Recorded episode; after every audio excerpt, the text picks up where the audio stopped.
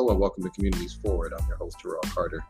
Communities Forward seeks to share the stories and experiences of people who are making a positive impact within their communities and neighborhoods, especially in the St. Louis metropolitan area. Communities Forward podcast is brought to you by Rise Community Development. You can learn more about Rise and how we participate in the process of helping neighborhoods and communities become healthier and more equitable at www.risestl.org, www.risestl.org.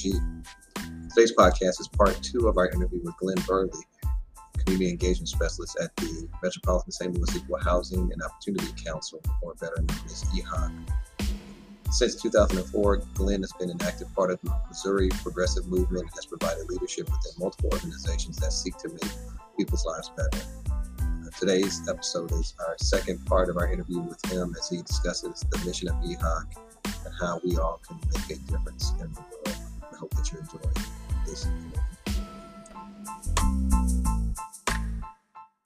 A lot of the discrimination we see is very uh, overt. So it takes the form of um, landlords doing thing, doing things such as um, telling white applicants that an apartment is ready to be move-in move-in ready next week.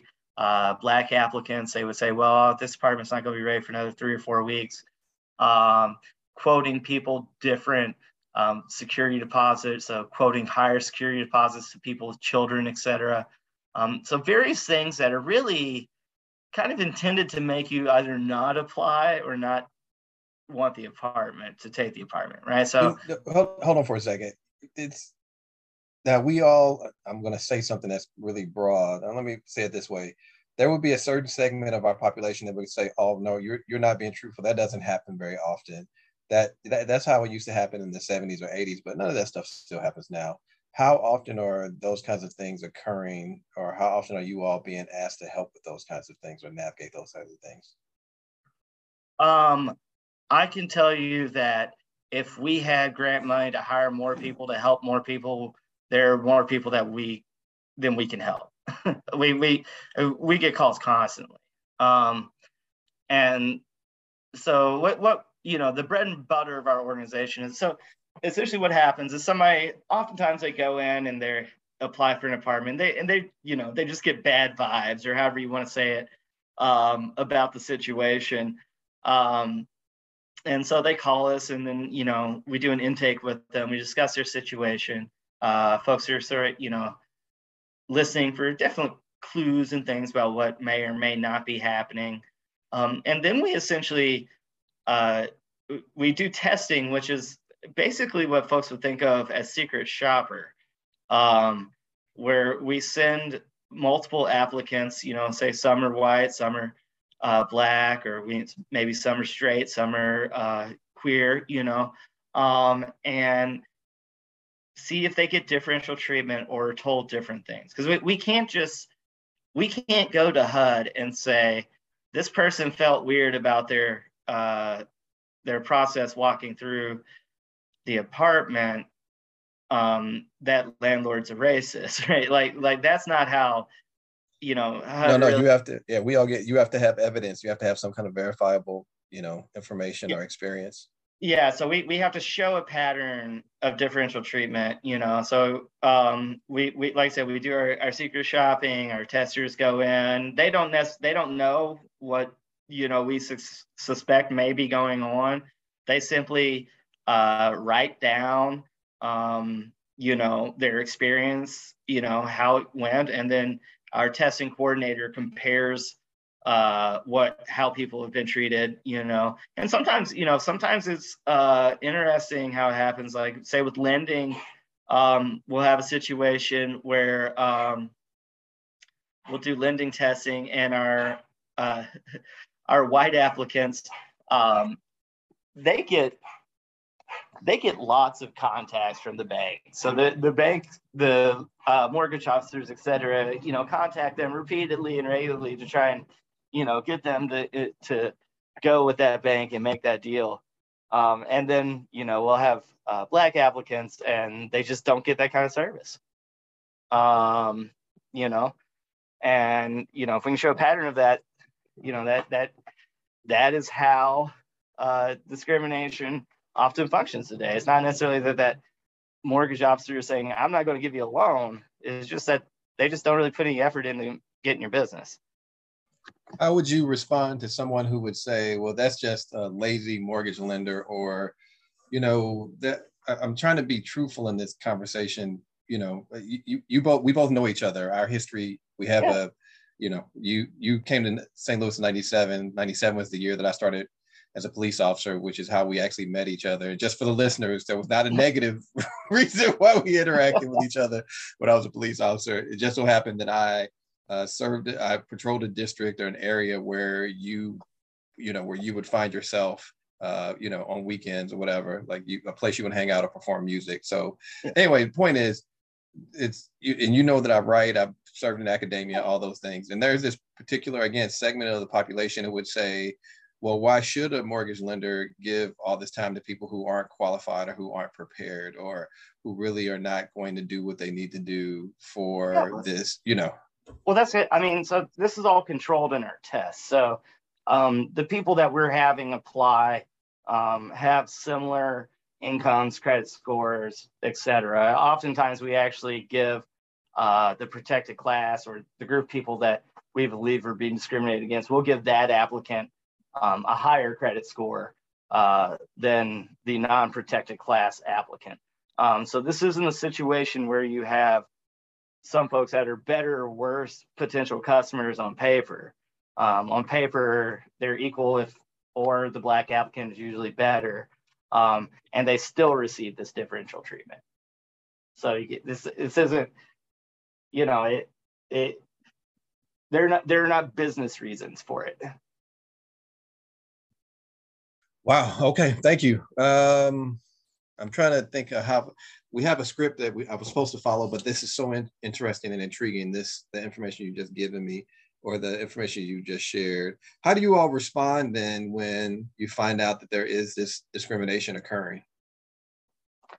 Like I said, so we do testing, and then um, once we do the testing, if we believe that you know we have reason uh, if we have reason to believe that there is, in fact, um, discrimination going on at a particular place, uh, we then follow up with the correct level of government. So um, sometimes it's going to be HUD, um, sometimes it's going to be Department of Justice. Uh, but at that point, generally, they sort of take over. Um, so, you know, our, our job is to get the case up to their standards, et cetera, um, give them the proof that they would need. Um, and then at that point, uh, whichever appropriate branch, of, you know, department it is takes over, depending on the uh, specifics of the case. Are there is, is there a case that you can share with us? I, I don't want to ask you to divulge any information that you cannot, but can you give me an example or is it all kind of classified information that you can't share? Oh no, I mean most of these things are are uh, you know th- these are you know generally publicly av- available conciliation agreements and stuff that the feds. I mean they send out a press release often about it. Um, so I mean like one recently that we had that sort of um, you know in an area folks may know. So Grand Flats um, is a new, pretty pretty new apartment building that uh, was built on South Grand um, not too long ago. It's like it's sort of grayish brick, uh, multi-story, um, very nice building. Um, but anyway, they they didn't follow uh, what are known as the design and construction rules of the Fair Housing Act, which meant that um, despite their signage, they weren't actually properly accessible to folks with handicaps. Um, and so, you know, essentially, you know, we we documented all the things that they obviously, um, you know, didn't do correctly, um, and then. Uh, you know, send it to HUD and they send out their inspectors and, you know, they measure and do all the things that, that we also did. Um, and then, you know, went back to Grand Flats and said, you know, uh, you, guys didn't build the building up to standards. Um, so you know that that's a fairly recent one. Uh, you know, a number of our cases, like if we're talking, um, you know, some, some more sensitive subjects, folks don't want uh, publicized as much, right? Right. Um, but yeah, so I mean, it, d- depending on the nature of the case, et cetera, uh, usually HUD sends out a, a press release um, when, when there is a conciliation agreement. Um, same thing, Department of Justice has a conciliation agreement with the lender around redlining issues. They usually also send out um, a public release. So. If I if I'm understanding correctly, like one of the things you all do is to help navigate questions of like housing valuations and real estate pricing and racialization of those things. Is that something yeah. you can talk about? Yeah. So I mean, uh, you know, a big part of our work and and it, it, directly connects to the the lending stuff is um you know the racialization of values in our housing market is uh is very extreme. Um, you know, this is something that's pretty widespread across the country. Um, Dr. Andre Perry at Brookings Institute, uh, you know, has written a lot about this. Um, and you know, we, we see this manifest in, in you know numerous ways, but I think two two most commonly seen ones. One of which is where you'll have uh, you know overt or intentional discrimination, essentially, um, by an appraiser who comes in and uh, appraises a black household, a black house, black owned home at significantly lower than they do white owned homes in the area. And so, there, you know, there's been a lot of things in the news about how folks will call and, you know, they'll get their appraisal back and they'll know that their neighbor sold their house for more than that. So then they'll call the fair housing agency and, you know, we come in and, you know, take out pictures that identify the house as being owned by a black person, maybe change artwork, etc. Um, have a, a white person uh, meet the appraiser at the home um, and see if we get a different appraisal back. Um, and oftentimes it, it, there's significant differences, you know, 25, 40% um, jumps in valuations. Um, once you do, you know, this, what's referred to as whitewashing.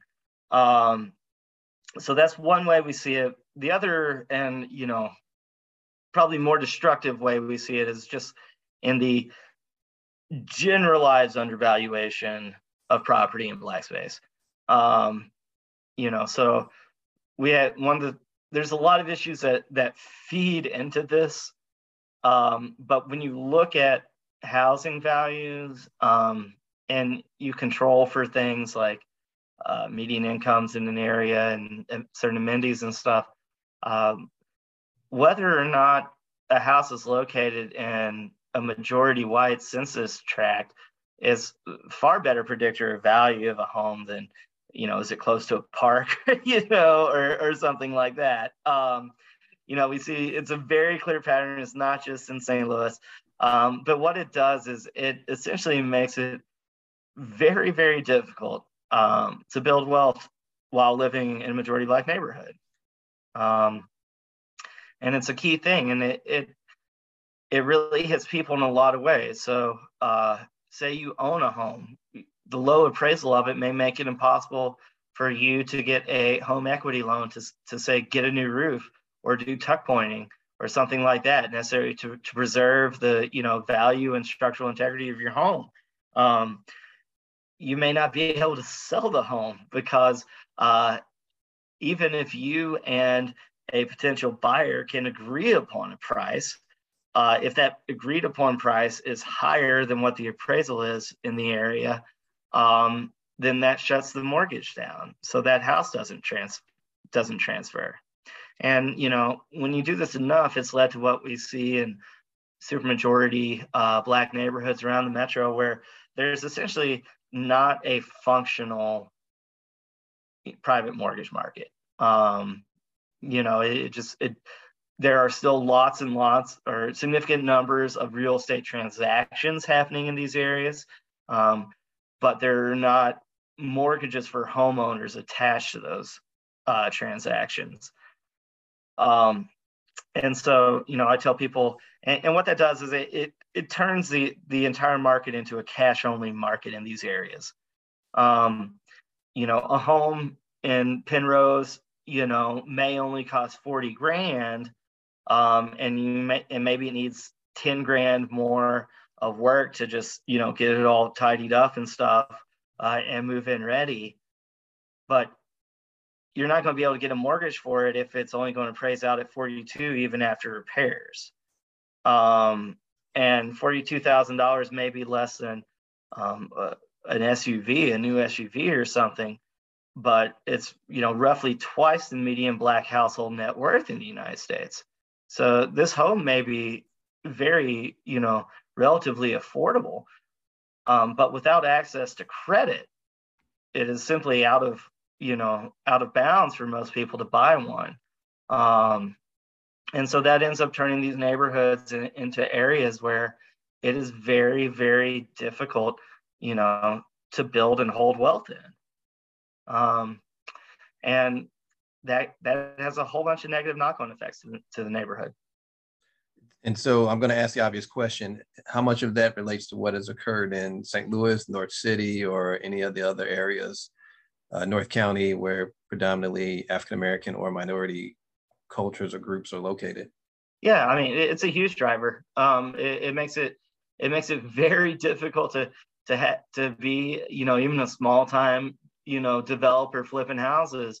Um, and you know and it to set these areas up to you know sort of how i alluded before. Now that there is sort of nationwide there's sort of become a proven business model um, of these you know firms and equity and investors buying large numbers of properties um, single family homes and converting them to rentals through management companies. Like now that that is a, a very you know well proven business model um, these areas have essentially become ground zero uh, for it. I, I was uh, talking to a reporter from KSDK yesterday um, and she had gone out to interview a gentleman I know um, a veteran who was trying to use his VA loan uh, to buy a house in Florissant.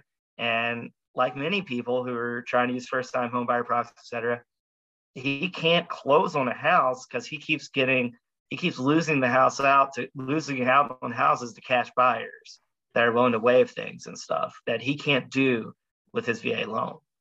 Um, and so, you know, not only has this caused disinvestment from North City, right? So when you look at North City, you have long-term disinvestment because money's not flowing through through lending as it is in a healthy uh, real estate market, such as in South St. Louis or most parts South St. Louis. Um, and so when that happens, housing values fall um, and they stay very low because essentially everything is a cash only short sale. Um, and when you do that for decades, it is what you know I refer to as a uh, capital blockade around the neighborhood. Um, you know, sort of going back to this home equity piece, like as a homeowner, um, you know, people generally expect to at some point during their time as a homeowner use equity in their home um, to, you know, do repairs and stuff on the house, modernize things, etc. Um, and that is capital flowing into that neighborhood. Um, and that capital is generally comes from credit issued on an equity, on mortgage um, or an equity loan. Um, and when you don't allow those transactions to happen in an area, you essentially starve it of capital. And when you do that, the only possible or the only likely outcome is that buildings fall apart. you know, you like if you can't if you can't do just normal maintenance things that that are expected of a homeowner um, using the, the same basic financial mainstream financial services tools that homeowner that most white homeowners do, uh, you know, you're setting folks up for failure personally, and you're setting the building stock up for demolition long term. And I, then I want to. Oh, yeah, sorry, go ahead. And like said, eh, but then in the county, so it so that's you know how it's made it very hard to build and hold wealth in North City, right?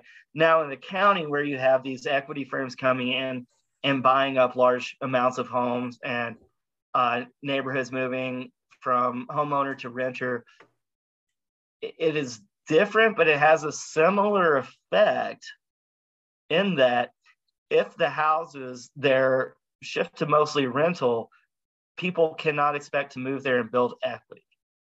So, you know, once again, it becomes a place where, you know, it is going to be perceived as difficult uh, to to build and maintain, you know, household familial wealth. Um, and you know, and it's similarly, it's you know, making sure that the money that is flowing through that neighborhood, you know, these transactions, um, that those rent payments, those are building wealth for whoever these investors are, right? Um, so, and not the people that are living in the home. So when more and more of these homes flip over to being owned by these, you know, investment firms and private equity firms, et cetera, um, we're essentially stripping opportunity uh, from the neighborhood. Hmm. There, I mean, there are so many questions I want to ask for, uh, you know, for your your vantage point, but I almost want to ask the questions again, not in an oppositional way, but we also understand that, you know, you and I may view it in a particular way, but these investors are looking at it from a different lens, and they see what they are doing as a good thing. How how would you respond to an investor who goes into a neighborhood and does this and this is the american way and this is capitalism yeah you know look i i uh, i, I had this the uh, report from KSDK asked me the same question. Um, you know something can be very legal but it, just because something is legal does not make it necessarily make it good for the community right? So this person is acting on their own self-interest, and they are doing so in a fashion that is totally legal. Um, is that necessarily in the self-interest of the community members that live there? That's a different thing, right? Um, so you know, I understand that these companies ha- have, by law, the right to be able to buy all these homes. Um, but just because uh, you know a commercial interest has the right by law to do something um, doesn't necessarily make it good for the community and i mean the number of examples of times where large commercial interests have done things that have been negative to the black communities they've done in, in you know it's like multiple books.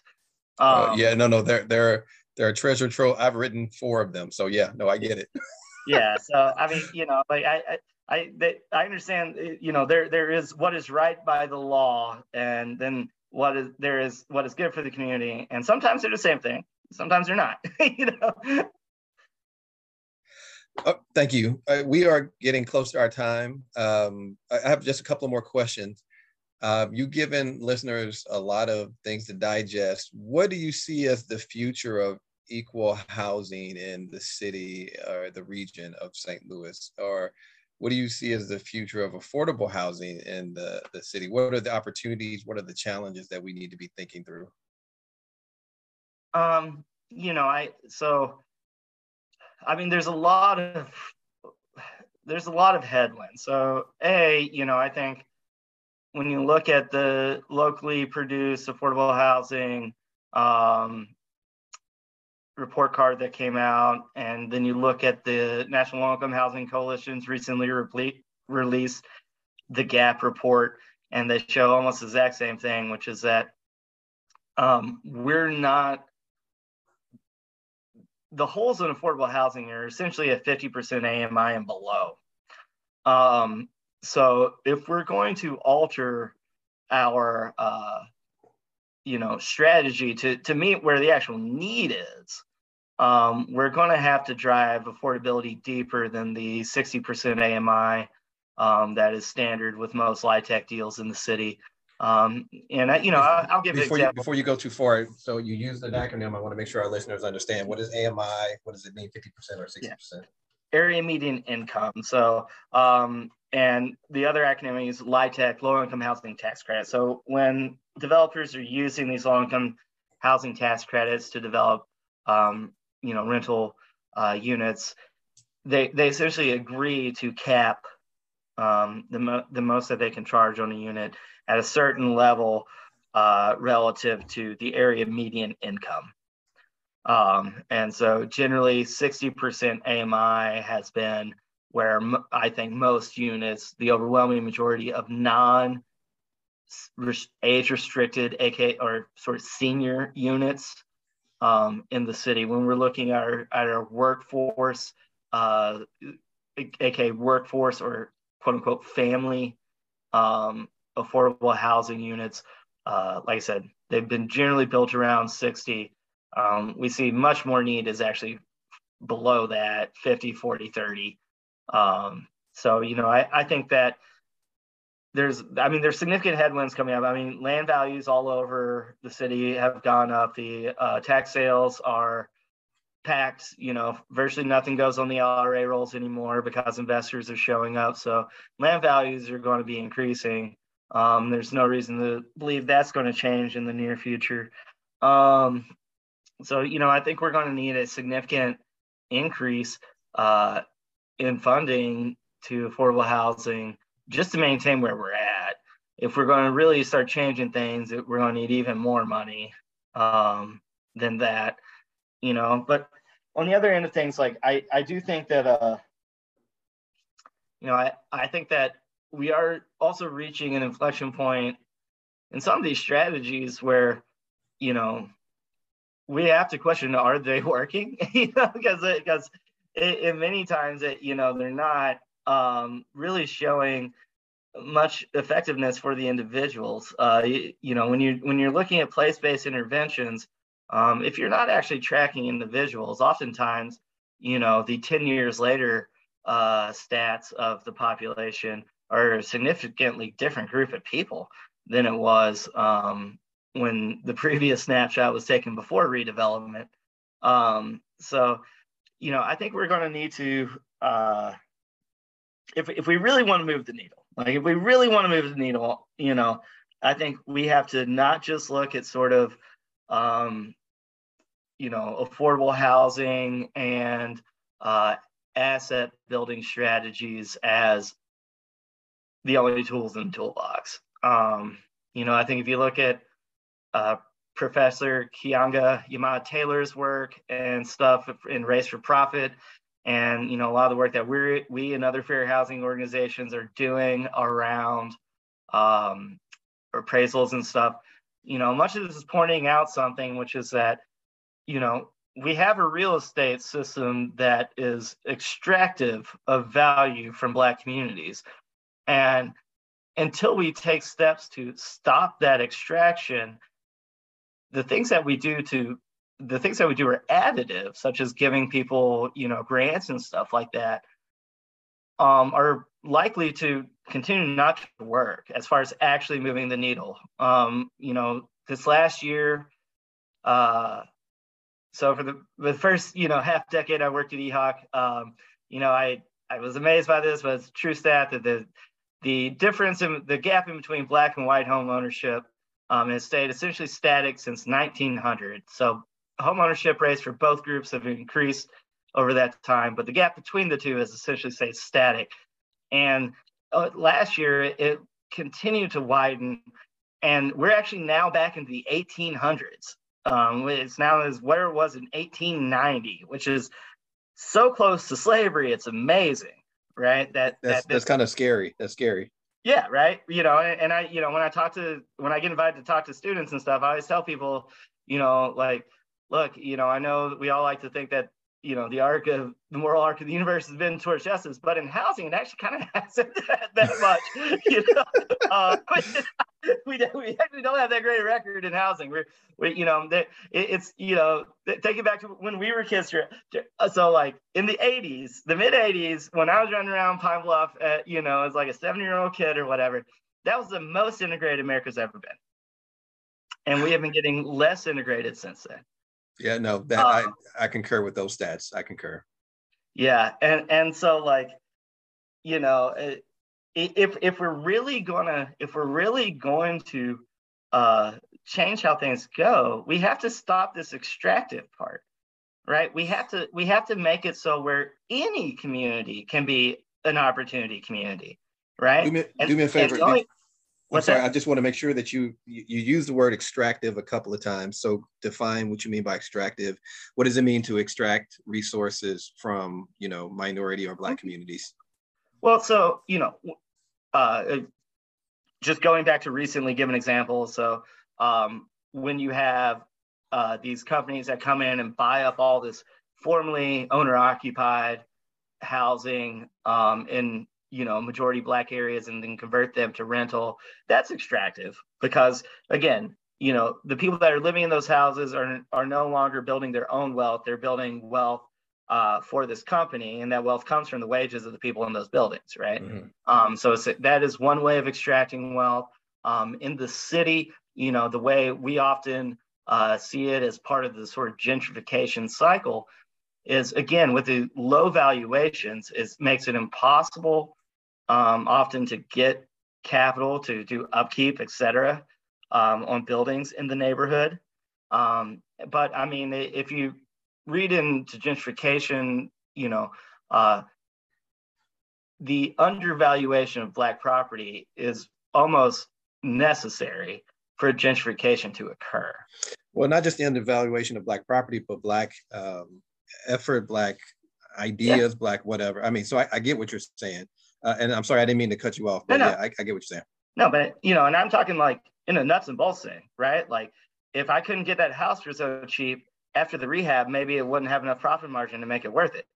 Mm. Right. So like, I mean, it, it, it is like, you know, um, it, so th- there are numerous ways that that our sort of real estate and financial systems extract value from black space.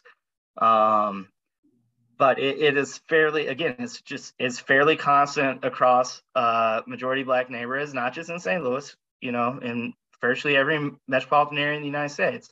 Um, so, you know, I, I think, I think if we, you know, there's a lot of talk right now about the racial wealth gap and stuff, and that's what our upcoming conference is going to be focused on. And, you know, that's the at the heart of the work we do at SLEHCRA with the banks and stuff.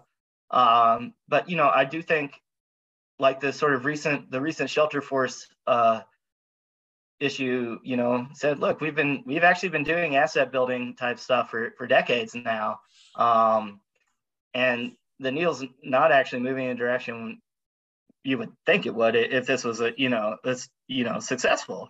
Um, and I don't think it's that you know these home buyer readiness programs and stuff shouldn't be there but i do think that until we end the extractive portion um, we're essentially you know going to be pushing that rock up the same hill over and over.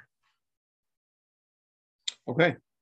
You've given us a lot to think about a lot to navigate. So i want to respect your time as usual uh, but I'm, and thankful for the the the amount of information and insights you've given us.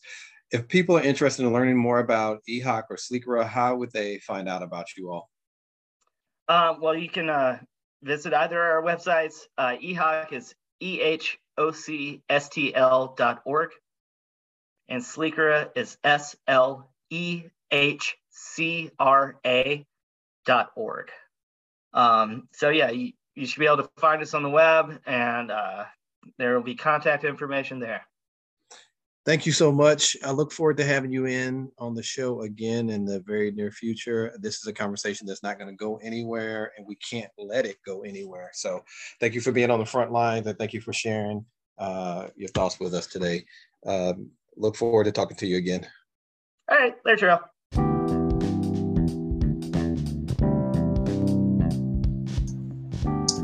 That is the end of our interview with Glenn Burleigh. We hope that you enjoyed it. Please check back again next week for a new episode, and hopefully you have a good rest of your week.